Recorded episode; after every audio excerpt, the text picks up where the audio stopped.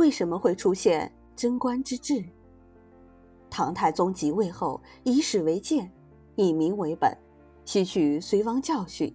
居安思危，励精图治，调整统治政策，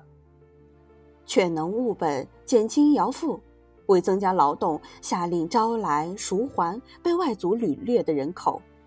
释放宫女，解放奴婢，招抚流民，归土务农，完全法治，重罚轻狱，缓刑慎罚。崇尚节俭，精简政权机构，改革府兵制，兴办学校，健全科举制度，对少数民族主张华夷一家，实行安抚政策，重用少数民族将领。他还广开言路，虚心纳谏，选贤任能。在唐太宗的悉心治理下，贞观年间，即六二七年到六四九年。政治清明，社会秩序稳定，社会经济迅速发展，唐朝国势日益强盛，史称贞观之治。